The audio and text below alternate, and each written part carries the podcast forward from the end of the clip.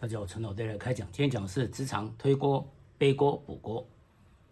那在职场上，那当然拿人钱财，替人解忧，所以适当的锅该背还是要背，是自己的责任。当然，我们也不好意思甩锅给别人，该有的责任我们要承担。但是不该背的黑锅，我们绝对不能背。所以如何推锅？责任负了，这是背锅。那不该是我们的责任，我们如何推？那到更复杂的时候，如何去补锅？那什么叫补锅？我们后面再看。所以职场呢，它是一个丛林。当然，有些人可能天生就是背锅的体质，他 yes man，他不容易拒绝别人，所以人家呢，可能很多锅呢就。甩给他了，所以他可能越背越多，但是到时候一定会有出问题。首先呢，你工作越来越多，你负荷不下去，品质会变差。第二，你的身体可能会出问题。而第三呢，你可能变成一个打杂，那你的专业能力说不定反而没办法提升。第四呢，老板、高阶主管可能看不到你的表现。所以进职场要沉得住气，调整好心理状态。所以不要被跟一些漂亮话、什么格局啊、理想这些大饼所诱惑，要认清自己的能力，看清楚呢自己我定自我定位，自己所扮演的角色。所以接到自己呢完成不了任务呢，就要果断拒绝。那属于高层权力范围的事呢，那我们当然避免参与，因为在职场上就是你到什么职位。你就可以掌握什么权利，所以你就说什么话。那你没有，你没有得到那权利，还没到那个职位，那你就不要去碰。你可以，你可以知道侧面观察，可以了解，但你不要手伸得太远。那所表现做的事情呢，尽量让高层可以看得到。那当然，高层老板而言，他要是一个解决问题的人，所以无无论大家如何甩锅，最后。问题还是要解决，所以在职场上从来没有人不换我，我不换人这样规则。每个人都想吃最好吃的大蛋糕，最好的工作，最好的案子，大家抢。那老板可能他会给自己的人。那当你还在路上，你还没有成为老板自己的人，还是说主管自己的人的时候，那你就要。战战兢兢，如临深渊，如履薄冰。那当然，不断去完善自我，提升自己的能力是必要的。所以有时候不是在自己职责范围之内，一些打杂的，你可以不不接受，尽量拒绝；还有在自己范围内的工作呢，尽量不要出错。所以有时候呢，跟客户往来，跟同事往来，有些有关于工作责任范围的人。能用奈还是说所谓 email 邮件等等，可以留下证据的，尽量保留。所以推锅、背锅、补锅呢，实际上在职场上呢，这种时候经常有的。那孙子兵法说：“兵无常势，水无常形。”你说战场没有固定的一个状况，那水没有固定的形状，所以因应人时事地物，因应自己角色扮演，因应自己职位的变迁，都有不可能一个对应。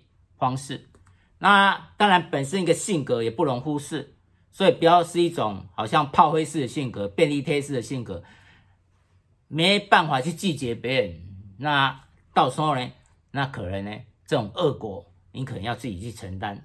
所以呢，要学习进了职场，要学习呢如何保护自自己，那如何让自己的表现让老板看得到？第三，如何让自己的能力越来越高档？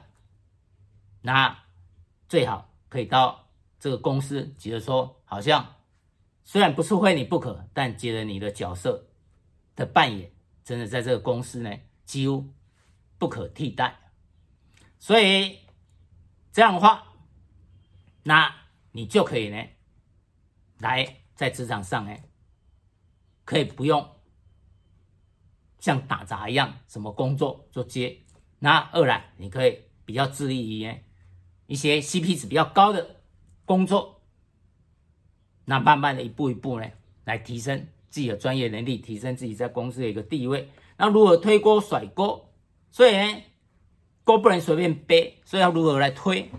那当然该拒绝一定要拒绝，但不能让人家说你因为是情绪上、个人情绪上来拒绝，所以是以公司的利益为前提，客观条件，像说啊，我现在工作都已经满了，那可能高层啊什么哪边的工作的案子还正在进行，所以呢又催得很急，副总催得很急，所以我没办法再来接这个案子，还有推不掉了，那可能尽量替讨价还价，看。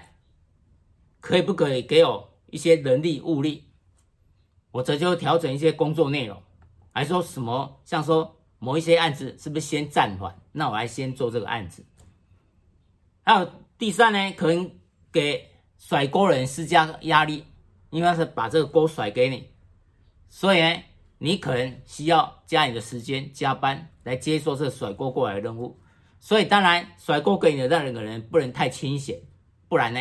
他太清闲，悠哉悠哉，下一次他又一样把这个锅甩给你了，所以呢，你就要缠住他，让他直接说甩锅给你也未必轻松多少，要苦大家一起苦。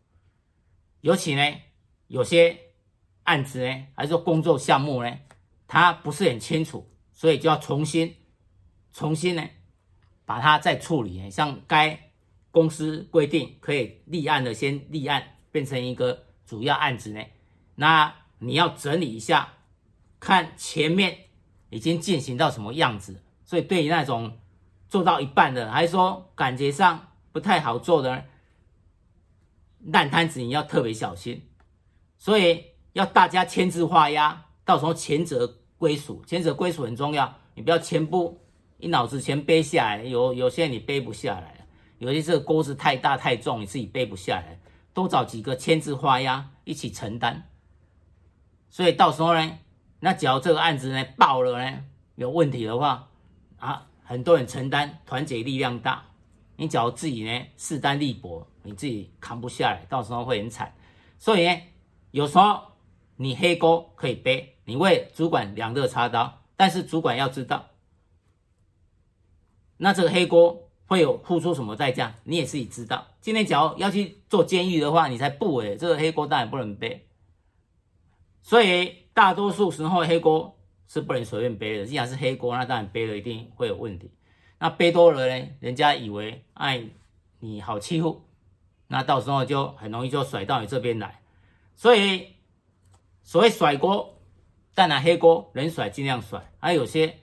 我们自己该负的责任，那当然我们不方便甩锅，或者这样太不厚道，只是留下人家说这家伙很精明，每次都哪边凉快哪边去，那这可能未必是好，那主管会不信任你，觉得说你这个人没有办法变成变变成我的人，主管一看说这家伙没办法为我两肋插刀，因为怎样？因为跑得快，那不想承担责任，就是不沾锅。哇，太聪明了，不沾锅，每个马背两边凉凉快哪边去，主要是主要是那个两肋插刀，所以呢，以后会慢慢的混不下去。所以呢，我们该负责任，我们要勇于承担。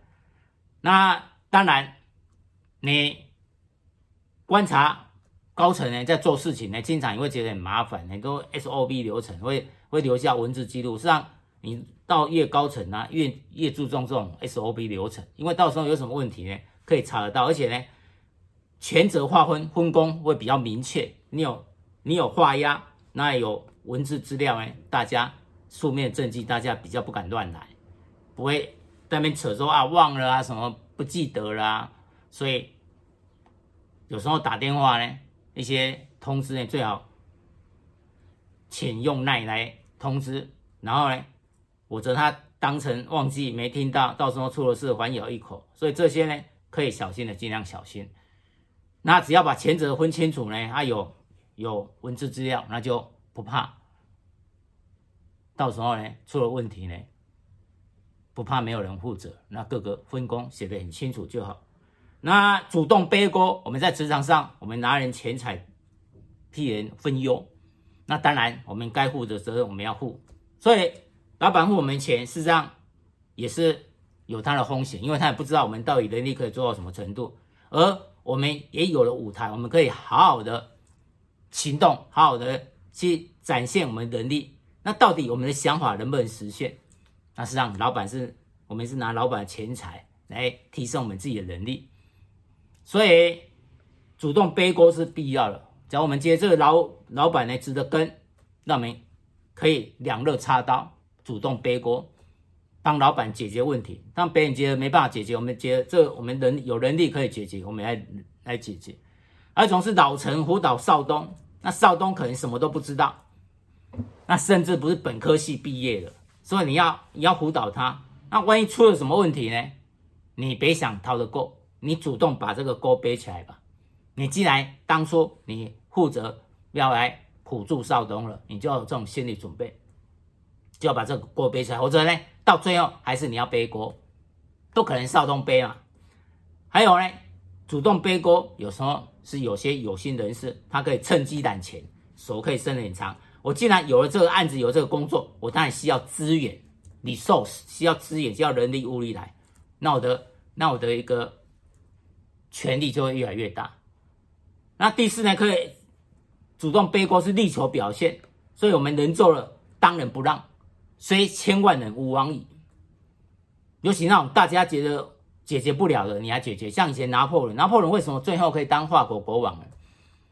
实际上呢，他以前是他是一个在一个小岛上的一个边疆民族，在小岛一个边疆民族，而他长得长得非常矮小，其貌不扬，但结果呢，在法国政府碰到很大叛乱的时候呢，这时候很多人都躲起来，都没办法应付了。那国法国政府紧张的要死，这时候拿破仑是出来了，因为他在以前在军校，他就对于那个炮击呢有很精确的练习，他数学很好，所以他那时候呢，由于呢还没那么进步，所以炮要打得准呢不太容易，要经过精确的计算。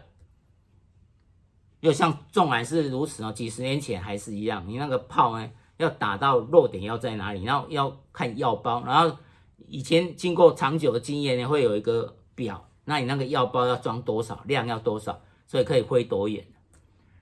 那你经过精确的计算呢，可以比较准。所以那时候拿破仑他就是这个炮呢，可以非常的准确。所以那时候他以寡击众，他守在那港口呢，把敌人打得一塌糊涂。所以后来呢，哦，他就升为将军。那后来甚至成为法兰西的国王。所以他就是在职场上也相同了。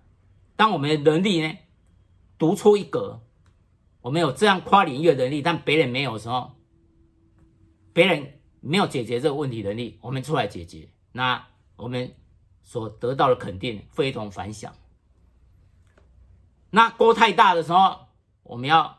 想要背锅，我们就要策略联盟。啊，有时候呢，没有锅要自己造，因为你在职场要有被利用价值，所以一定随时要有锅来背。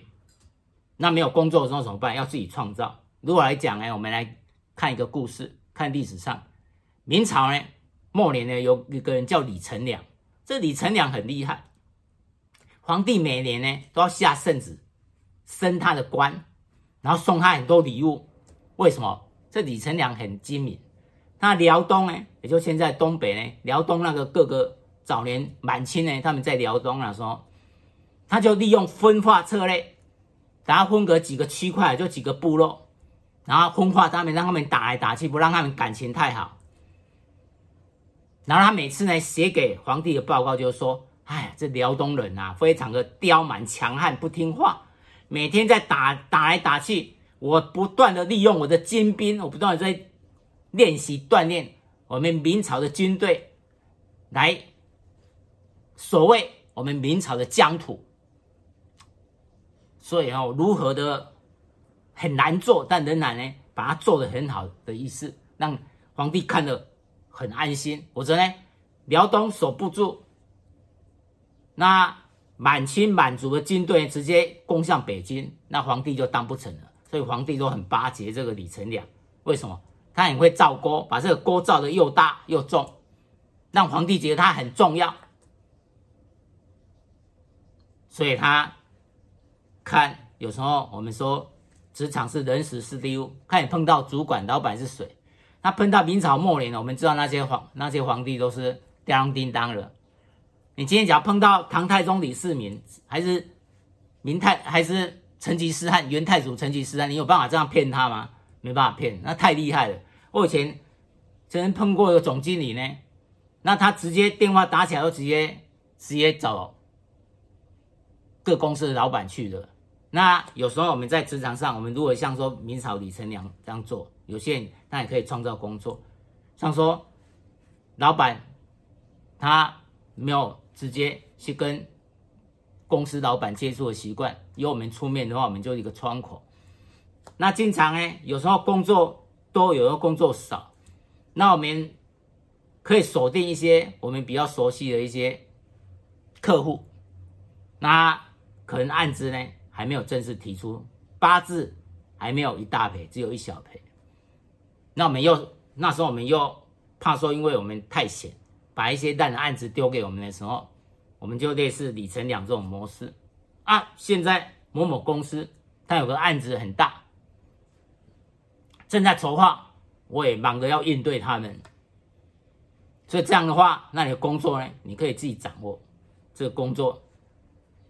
不会让自己一下子工作太多，那也不至于说没有工作。那可能哎，有人说跟那公司好像底下有点熟，就问说哎，没有听到啊，公司也没有听到啊。你还可以，你还可以跟老板讲说，这个一般要高层才知道，因为我跟高层很熟，所以我知道这个讯息。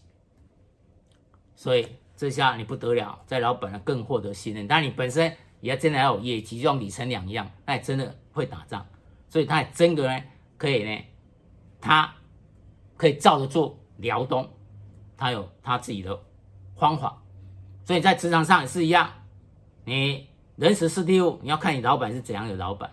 今天讲你老板呢，他从不去接触对方老板，他没有像成吉思汗，没有像雍正那一种精明的话。那当然，你就可以呢这样来运作，也可以让自己呢可以掌握各自工作的进度。